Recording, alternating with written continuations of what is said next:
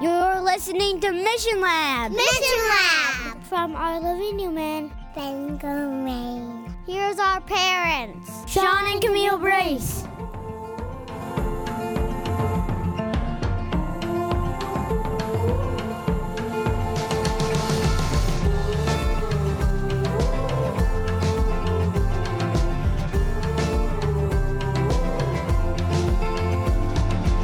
Hello, everyone. Welcome back to Mission Lab. This is approximately episode 83 ish. It's been since November. I was just looking since I last released an episode, but I have a guest today on the show, and this is this is history because you, my dear friend Jim, are the first person to ever be back on the show a second time. Whoa. History. I, I am honored. History. History was my major in college for I there the first, you go. the first semester. Ironically, so but it didn't, it didn't last. Yes, that other voice that is with me here on the show is, of course, my very, very good Jim Mello.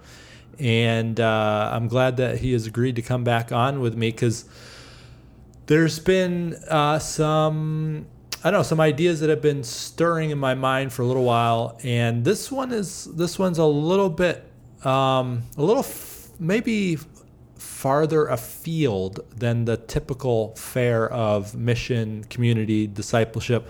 I think we're going to be able to bring it back into that. That's my hope. But um, ironically, I was looking at the last episode we released, and it's not entirely uh, unrelated to that one. The last one was on dogmatism, functional And it- and it- pluralism. And, its discontents. That's right. So uh, today we're going to talk about, and by the way, Jim, just give a little brief sketch of who you are again for our audience.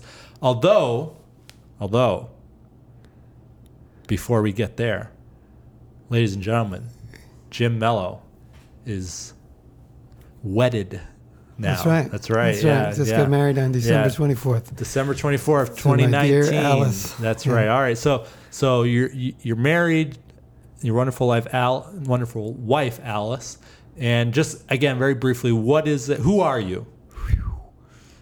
Uh, yeah, I'm Jim Mello. I'm uh, an aging hippie. Okay, boomer. I'm an okay boomer. I'm an aging boomer. Um, I work uh, as a pastor, uh, as a part-time pastor in a Methodist church system. I also work um, as a clinical supervisor slash licensed alcohol and drug counselor in the addiction field, and it, it is the cross section of those two things that really uh, come together in today's discussion. I have a Master's of Art in Theology from Bangor Theological Seminary, and I did my master's project on trying to integrate spirituality into recovery. I'm a long person in long-term recovery. Amen. I'm a percussionist Yes, and a poet. and a poet, Published, and you know it. Published poet. I do Yeah, not. yeah. So there's a few things. I'm a father, grandfather, Mm-hmm. and uh, uh, survivor. yeah, I am a, actually a trauma survivor. Yeah. So we don't Yeah. want to forget all those things no, come together. No, no. And you, I would call you, even though, you know, you don't have the official paper. You're a member of our Seventh Day Adventist community. Okay. Well, Yeah, Thank you. just that's Yeah. not the least uh, yeah, least of the whole thing. papers never have been that important to me. So Jim and I, we have the privilege and the joy of similarly um, having the remarkable ability to fly by the seat of our pants, Yep. which is what this episode might feel like. I don't know. Maybe it's not the ability. Maybe it's the Or the uh, attempt to- well, it's the ability to Yeah, try. yeah, the try. So, so we're we're we're, we're gonna broad. We're gonna you know try to um, you know touch on some important topics that I've been thinking about lately, and I'm gonna introduce it by this way, Jim. There's a phrase that every once in a while you will bring up. You know, we're talking, we visit, Jim and I talk, we visit every week. Um, and, you know, we're comparing notes, we're talking about church, we're talking about ministry, we're talking about recovery.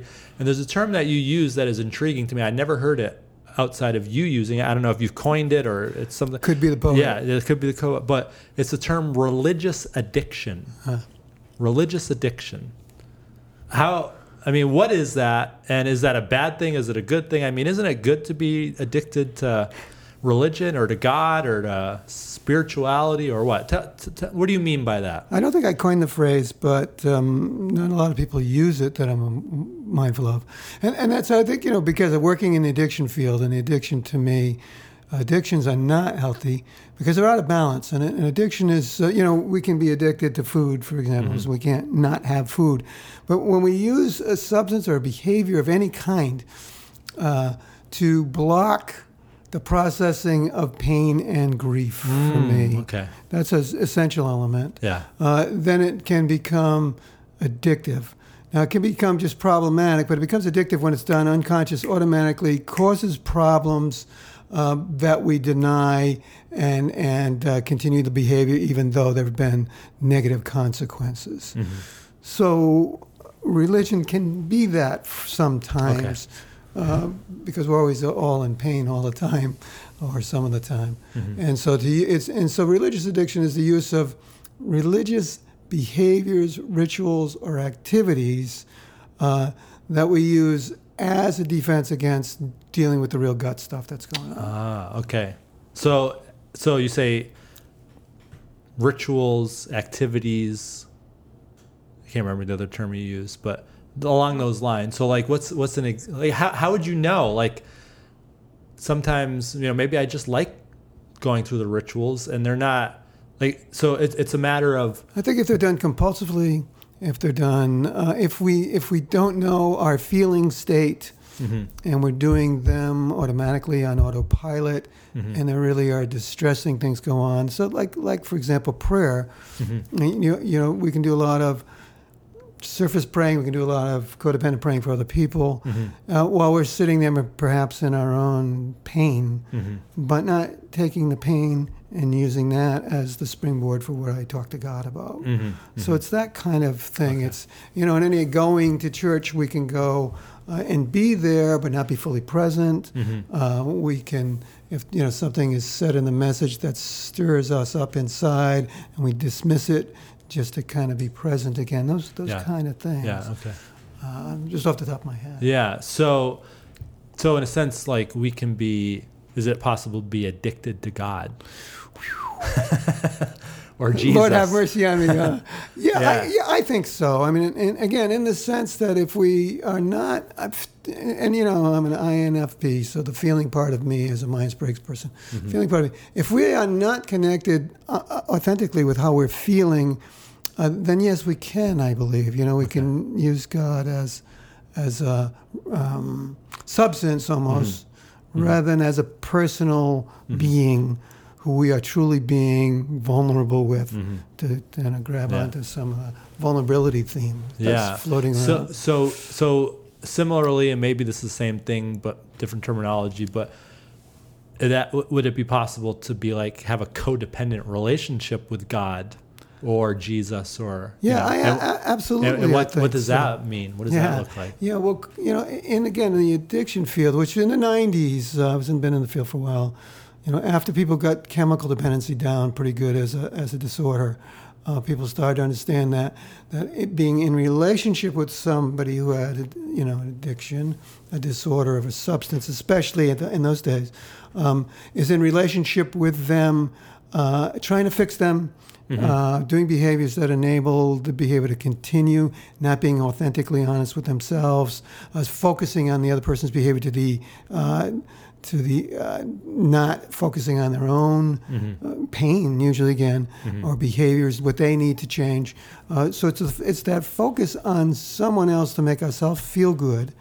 Um, and Don't we want to feel good though? I mean, isn't that part of religion? it's part of life. Yeah. I mean, the older I get and the more I go down the road, it's all about mood alteration. Hmm. You know, we all need to alter our mood.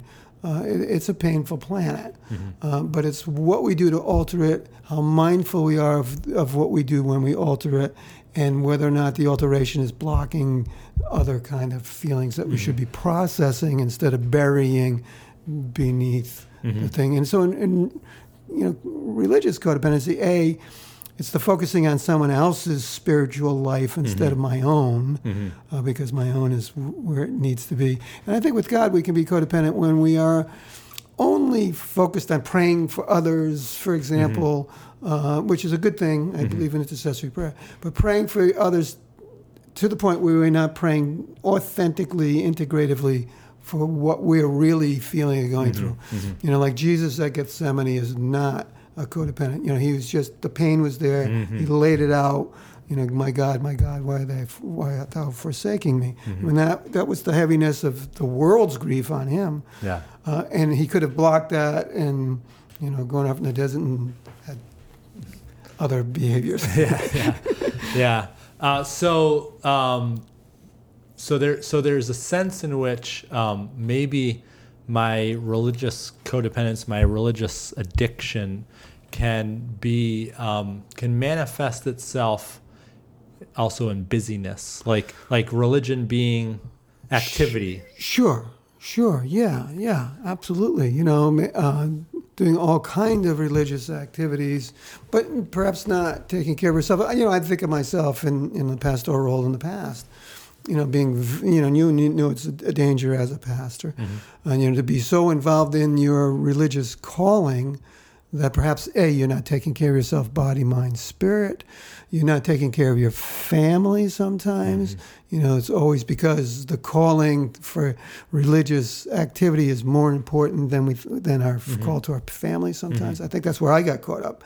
Certainly looking at that. you Yeah, know, yeah, that, well, you know, so and so needs me because they're having a spiritual struggle yeah. and overworking, uh, and, and to the point where not And tending not- to other things that, Yeah, not- keep me in balance. Not doing self care. yeah, yeah. Now, Right. so talk to me. I'm listening to this and I'm like, this is kind of just a bunch of, this guy's just talking about feelings and I don't, what do we talk about feelings for? Like, what, like I don't have pain. Would that be an indication that maybe there's some religious addiction? Well, sure. I mean, I, I, I you know, I, I think uh, it's interesting to me as I've, uh, you know, gone down the road that when you look at Genesis chapter three, so equating pain or connecting it with trauma, uh, and trauma is when something is so stressful in our lives that the normal ways of coping don't work. And again, that could be religious activity, but it's overwhelming. Um, and, and, and, so the, those symptoms are in Genesis 3, you know, uh, where the pain of separation is going on, uh, but, and who, you know, blaming starts to go on. And it's a, it's a pushing away from the, from the pain and the trauma. Yeah. And so, yeah. So, so you, you and I have sat in classes before. We'll leave it in general terms, and we've left, and you've said that the conversation was just all up here in the head, and you said that's because it's safer for people to have theological debates Right. or theological discussions, doctrinal discussions. I mean, we need theology. You love theology. Yeah. So, but what do you mean it's safer for a lot of people? And, and, and you know, you sit in the average class in the in the Christian church, and it's just all up here in the head. Yeah, um, exactly. You know, we're, we're taking a look at fine points of theology, which, you know, I am a theologian. I love theology. Um, but it's the practical theology, it's the application of that in the real world. You know, Jesus came and, you know, he, he, he was a healer. What was he healing? You know, trying to heal the, the brokenness of, of life's physical brokenness, emotional brokenness, spiritual brokenness, and the pain that goes along with that. Um, so, it- but, so it's safer to talk about all the ramifications of uh, theological doctrine than it is to say, you know, um, that I'm hurting today, that I feel I feel depressed, that the world's got me down. it's just it's safer Yeah. Why? because it avoids the emotional, you know, avoids the emotional depths. I mean, this this is gets tricky within the religious world because you know when it's out of balance. I think you know people are are, uh, not addressing you know the, those kind of feelings. Now it can't get out of balance the other way. People can be so focused always on their woundedness, and I, I can fall into that. That they're not. Uh, balanced in other ways so this is all about a quest for balance i think And everybody is wounded. to You know, state the obvious. Can I quote James Jim Morrison of the Doors? Nobody nobody gets out of here alive. Yeah, You know, I mean, yeah. I don't know. Uh, I don't know a soul that's not been battered. I don't have a friend who feels that he's a Paul Simon lyric. Mm, And the other thing is, I'm a disc jockey at, at a Col- Colby College Radio. Yeah. So maybe as a kind of as a part of this religious addiction piece and codependence is something else that you know I've been thinking a lot about, and that is black and white thinking. And what's uh, what's like what's wrong with black and white thinking? How does it get us into trouble? Is it aren't there black and whites? There aren't. you know, that's the yeah, that's a struggle. I'm, you know, and I probably am in deeper into gray than I should be sometimes. Including your hair. Yeah, that's right, including my hair.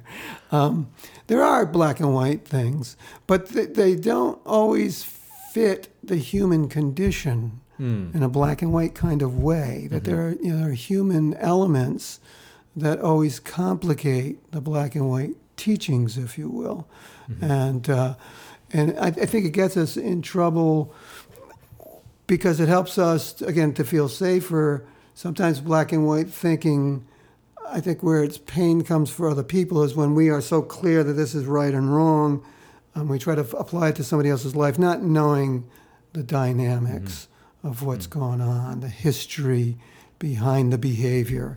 And most of our behavior has some kind of reason Mm-hmm. f- f- behind it. If it's to protect ourselves, Mm-hmm. I think.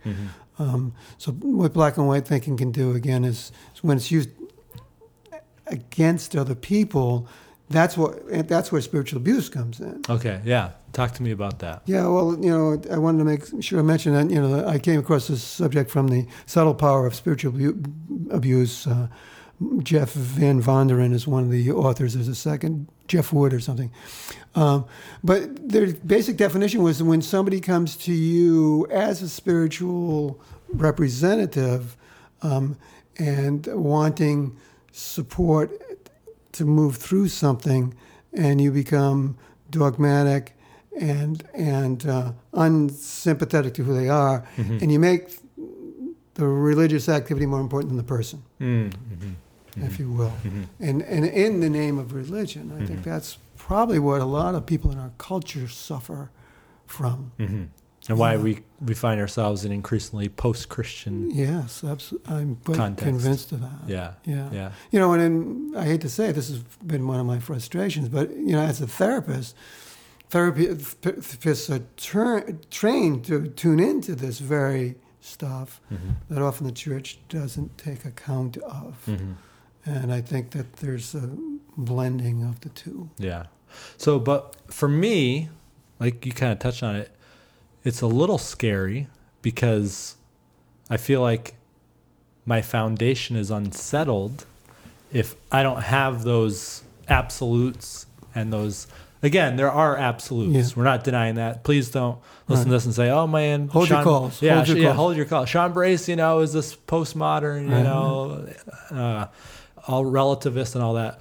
But with that being said, there's lots that is gray, and even the absolutes need to be applied in a compassionate, sympathetic way. Yeah, I, I think that's a good. But but it feels unsettling, Well, right? it is unsettling. So so how do I f- get my feet underneath me again if what I was kind of putting my foundation on were these clear cut black and white, you know, Well, let, let me absolutes. let me. This is we talked just before we came Yeah. on about the stages of faith, and this is, I think, where stages of faith comes. And, yeah. You know, I'm gonna. There's two of models of it, but I'm going to talk about one for a second, which comes from uh, M. Scott Peck, and this I can't not remember perfectly, but he talks about there. You know, the stages of faith, a skepticism when we kind of believe, start to believe, then dogmatism, Mm-hmm. And then after that is a more mature faith, and then his fourth stage would be a mystical faith, which is where you. Oh boy! I know, Whoa, I know, whoa, I whoa, know, I know, whoa, I know, whoa. I know, Jim, I know. Jim, we don't want to use that M word. I know, but which essentially is the belief that you can be one with God, and I think in the Christian tradition we we really do believe that we you know that we can Mm-hmm. Not in a pantheistic not way. in a pantheistic way, Mm-hmm. and not in a uh, um, ex- high emotional state mm-hmm. or visionary state. I mean, th- there are extremes of all of these things, but that we can be blended with God through the, through the Holy Spirit, mm-hmm. and and and I think that's it. That's the general idea. It's mystical, um, but it's that dogmatic place we get that you know I'm I mm-hmm. know, and the dogmatism is based on true teaching, but it just doesn't fit the life situation. I don't know how else to say it. I remember Yeah. ta- taking a class in the counseling field when I was a new Christian, and everything I was saying in class was, you know, like the four spiritual laws. And the teacher finally said to me, he says, "Why are you so compulsive about that?" Huh. Yeah, Yeah. it took me a while to believe he was on target uh, because I wasn't looking at other kind of factors. But but isn't this basically the stages of development? Well, I, they are, yeah. I mean, there, you know, one model, uh, James Fowler's model, really is on Erik Erikson's six stages of, de- of human development, which I am currently at the generative stage, uh, and I think that there, we do as we go into different developmental stages as humans, we do look at faith differently and the, the world differently. And I think if So- we mature, less black and white. So so if somebody in their faith is very dogmatic and black and white, that might actually be an indication that they're they have they have stalled in their development. Yeah, I think that's a that is a good Mm-hmm. way to look at it. Yeah, I mean, I, I'm much more gray now than I used to be. And I get scared that I'm too gray. Mm-hmm. Um, but um, as I mature and realize that, you know, I think for me the realization is just because I am a believer all these years doesn't mean my humanity, um, my weaknesses don't keep cropping up. And Mm-hmm. You don't do. have holy flesh yet. I do not have holy flesh. No, I Yeah. don't. Yeah. Right. Yeah, so like I used to think that spiritual maturity meant that you were black and white. The more you are committed to God, the more things are going to be, you know, clear. And I've come to realize that it's just the opposite. Yeah. Right. Now, with that being said, I'm learning. I've just was thinking about this last few days. I'm learning to be compassionate to my former self because I look back at my younger self and I think, oh, what a what a um, miserable, you know, and it's almost like a, a, a reason for embarrassment, Sure. right? Shame. Shame. But I realize that when I look back at my third grade self, Uh, right. I'm not like, oh, what an idiot. You only knew how to do addition, right? And, and not multiplication. Like that was an appropriate development, right? Right. So, like, all of us, if we're truly, I think, brought into faith, it is necessary for us to be in that stage of black and white at some point, right? Because yeah, we learn the fundamentals. Yeah, yeah. I think that's yeah. Yeah. The, the you know dogmatism is a, is an, it's a necessary f- place to pass through, but if we Mm-hmm. don't pass through it, I think we're in trouble. Yeah. And uh, you know, each stage of development has a task, uh, and it's if we don't reach that Mm-hmm. task, that's when we kind of get stuck. Do you think uh, this is a little bit of a curveball here for you? But do you think that because I've been going through Scripture, ninety days, get the All big right, picture. That's right. Do you think that we see this in Scripture? That because you know I've been reading the Old Testament right now, some crazy stuff in there. It's very black and white. It's very black and white, dogmatic. But do you think that that was kind of the, the stage of development that God had to bring people through, and then we come to Jesus, and then there's this I do. oneness, I personally do. oneness with I the Father, personally right? do. Uh, Yeah. yeah, yeah. I personally do. I mean, yeah. I was just looking at that myself the other day, reading the, uh, rereading the Sermon on the Mount, and realizing, hey, first of all, nobody's living up to this, Mm-hmm. uh, and how radical it really is, Hmm. and how it contradicts some of what happened in in the Hebrew Scriptures, Hmm. some of the way of looking at it. So yeah, and you know, and reading through Isaiah.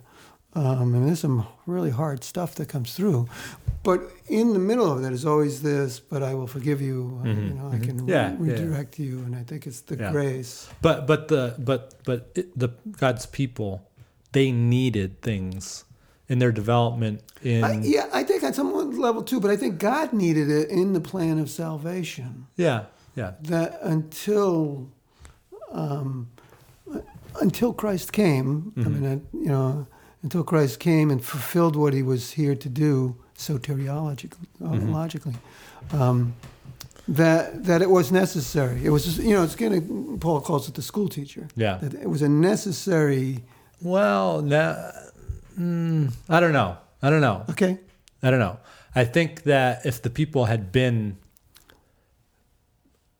at a place, no, yeah, if they had been at a place where they could handle it, things could have been different. But you know, yeah, absolutely, I think so. You know, at each stage, I think grace could have triumphed, but it, mm-hmm. it didn't. But you know, going back to looking at some of that in the light of what we've been talking about, you know, I mean, there's some of the warnings in the prophets about you know, you, you do your sacrifice, you do the religious mm-hmm. activities, mm-hmm. but nothing's changing inside. Uh, and I think that's that's what we're talking about here. Yeah. The, the, the, the rituals were God ordained. The the, the uh, spiritual practices that we do now are ordained of, of God, and mm-hmm. and yet we can do them on mm-hmm. autopilot. But even here, okay, I'm gonna throw this in there. I read a quote recently in, I think it was the book Education I've just been reading from that by myself. Ellen White, Yeah. and she said that it, it was not God's original intent to have the sanctuary. They needed it because they were used to having in Egypt God's represented to them in form. And so God met them where they were in their weakness. And so, anyway, not to say that that settles everything, but uh, you know, it's just an interesting thought to me that, like, Anyway, so what does that say to our generation? We'll talk about that. oh, well, go, go, go. yeah, ahead. no, I mean, I think you know what. Again, that's the tension between the culture that the Mm-hmm. You know God reveals Himself in, uh, and and then as the cultures change, Mm-hmm. uh, the way of perceiving all of this shifts, and and Mm-hmm. I think that's one of the problems, you know, here in Maine uh, with aging congregations is is the culture has shifted so much. Mm-hmm.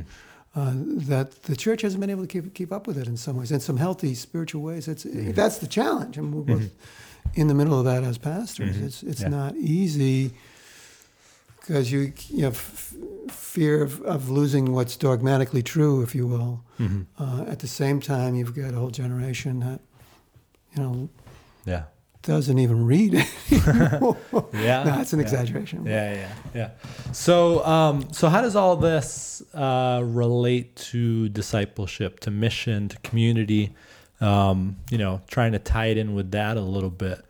Um, this is just like nice thoughts about personal development, self help, but you know, is that all this is, or how do we connect it? Well, I, I think that's uh, goes to the issue of community. We can do it as self help, or we can do it as communal help. Hmm. I mean, but even self help groups. I mean, we get, can go to the self help section of bookstores if they still exist um, to, to get stuff for ourselves. But in the, you know the twelve step world, um, you don't do recovery just alone. You do it also in community. And you know, I just and for me, the twelve steps, the principles of the twelve steps are instrumental here. They, for me, are very harmonized with biblical teaching. Um, and you know, his my famous quoting on the fourth step, you know, taking searching and fearless moral inventory of ourselves. That's the protection against the codependency, taking it for myself instead of just the moral inventory of other people. Because you talk about this a lot. So let's pause there for a second. Say that again. Talk about it again. Fourth step. You say, you know, what the church needs is the fourth step. Yeah, I believe that. You know, again, for people who are not familiar with the 12 steps uh, and this big debate about all of that. But the fourth step, uh, you know, the first step leads you to look at w- what you're powerless over in your life and what i- in that powerlessness has led you to unmanageability. Again, it could be religious activity. More often than not, substances or other behaviors. And it takes you to, you know, through reaching out to a power greater than yourselves, you know, giving your life and will over to the care of God as you understand Him. And then, then when that process is in place, so we're looking at moving from the skepticism to dogmatism. Mm-hmm. But then the third phase is to take a searching and fearless moral inventory of ourselves. Mm-hmm. And, and that means, uh, you know, there are books and journals and all kinds of ways to do that. That means looking inside ourselves. And that's where the church gets scared and, you know, feels like we're getting too self centered. And part of it, the, the big issue is we we like to take a moral inventory, but who are we?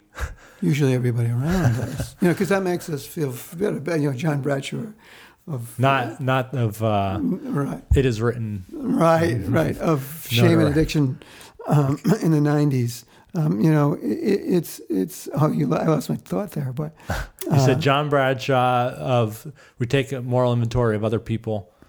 Where were you going? Um, because he's saying because then we can feel better about ourselves if we feel morally superior to other people. okay, okay, Yeah, yeah. yeah. Why does it? How does that work?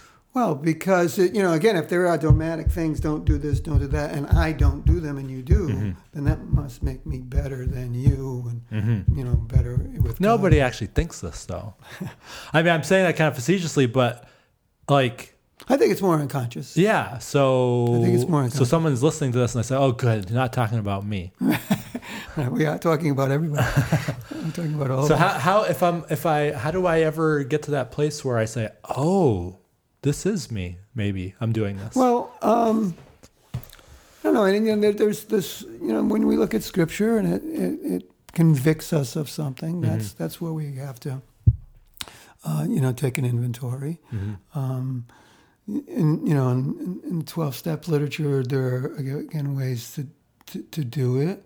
I think it's the process of sanctification theologically, which is the ongoing growth and development spiritually. And I think you know from for me, what happens is if we don't do it holistically, you know, it's body, mind, and spirit, and mind emotion. I would make, and if we're not looking at all those dimensions of ourselves, then we're going to get out of balance. I mm-hmm. think.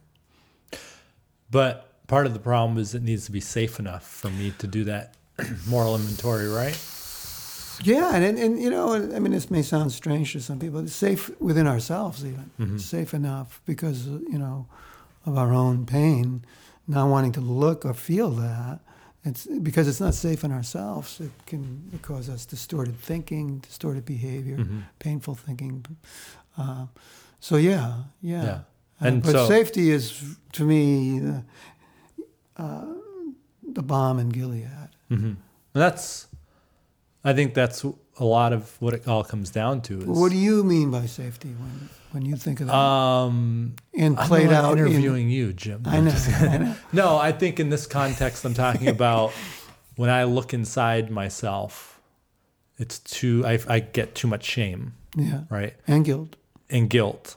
And then I start feeling like I'm not, like, I'm unlovable, that God is pulling away from me or he, he's upset with me. And I was actually going to say that before. I think that's one of the biggest manifestations of religious codependence with God. God is when we're trying to make him happy because we perceive that he is, you know, angry at us or Right. we need to He appease to be him. placated He needs to be some- placated. That I think, Right. and probably that's more unconscious for a lot of us as well. Yeah, Um, yeah, and you know, again, there's role models in the scripture for Yeah. for that. Yeah. But but you know, but God's call is always to come to Him personally, and I Mm-hmm. think that's that's the antidote for all of it is to take that shame and guilt. You know, and I, it's a good point. You know, we talk about feeling safe within ourselves or feeling safe with other people, but also feeling safe with God. Mm-hmm. And if our picture of God is one that He's more angry than not, Mm-hmm. more displeased than not, then we might not actually share some of that with God. And Mm-hmm. I think that's where it really breaks down because that's where the balm is. Mm-hmm. So it might be oversimplification, but I, I do believe that the answer is the gospel. I mean, maybe that sounds like a religiously addicting, addictive response. It could be if you don't define it. Yeah, yeah. The good news of my belovedness in the eyes of Jesus, that he values me. He, You know, I just preached on it yesterday. If I could, you know, Mm-hmm. when Jesus got baptized and he heard the voice saying, you know, my beloved Son, in whom I'm well pleased, Mm. yeah. or in whom I find happiness, Mm-hmm. and and uh, that's the message. It's you know, God already is pleased with us. Mm-hmm. Uh, wants to He wants to take us to, uh, you know, the healing elements of that, and and um, it's easy for us to feel the displeasure in ourselves, or and we do displease God. We don't want to say that when we Yeah, and we do. Mm-hmm. But if we stop at the displeasure and beat ourselves up over that, then we're not we're not stepping into the good news. Yeah. which is yes, there's medicine for that. You know, there's, Mm-hmm. Yeah. there is medicine Yeah. for it. Yeah, I mean, this could open up a whole different avenue of conversation, but yeah, I think it is important as well. We do realize that God's his his perspective is dynamic. It's not as though everything we do, God's always like, "Yeah, good job," you know. Um, but as you say, He doesn't stay there, and His overarching attitude towards us is that of favor and love and compassion, sympathy. Not even his discipline is motivated out of love, Mm-hmm. and that's the hard thing to take sometimes. Yeah. Yeah. Well, anything else here before we sign off? Did we did I did we cover all the bases that I kind of said we want to cover? We did do that. Did you have anything else? Just flip it around. Do you feel we covered them sufficiently so, enough for what you were hoping to Yeah, I think so.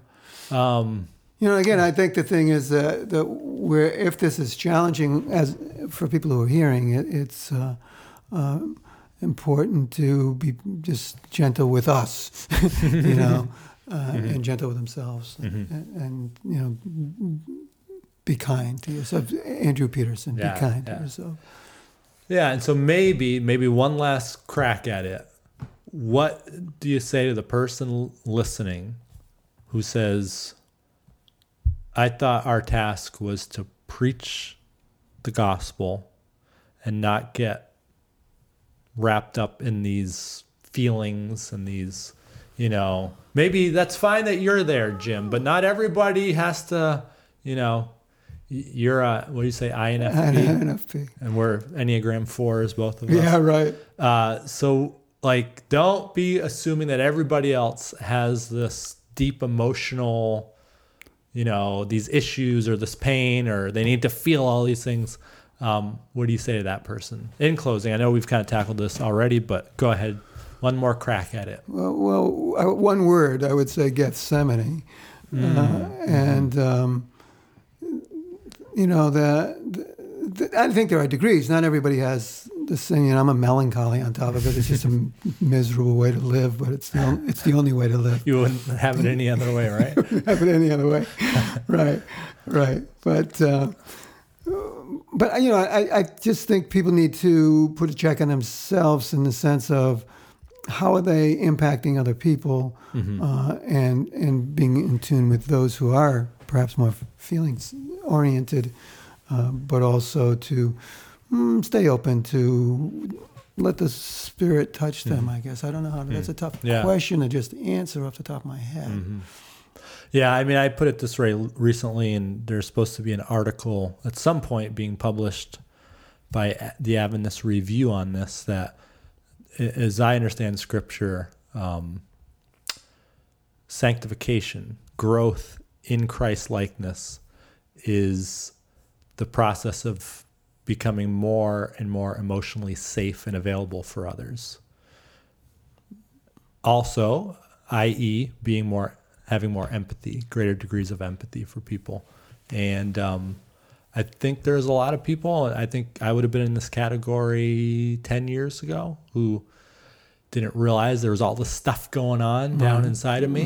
And um, you know you're when you get in touch with those feelings you're going to experience greater depths of sadness but also greater heights of joy and happiness and you know god created us as emotional social relational creatures that he wants us to experience feelings deeply um, and so the more that we can understand ourselves the more we can be available and sympathetic to others Absolutely. yeah Yeah. all right. Well, Jim, thank you once again for being on the show with us. Well, it's a blessing. Hopefully, it's a blessing to others Yeah, as well. it has been to me. And we'll uh, look forward whenever down the road I happen to pump out another episode. And uh, thanks for tuning in. And we'll talk to you again in the near future. Until then, this has been Mission Lab. Thanks for tuning in. Have a great one. We have to do poetry someday. Yes, next time, maybe. Thanks, guys. Talk to you soon. Thank you for listening to Mission Lab. Our theme song is Portland Hike by Tiny Music. Additional editing by Chris Ergang. Follow us on Twitter at MLab Podcast.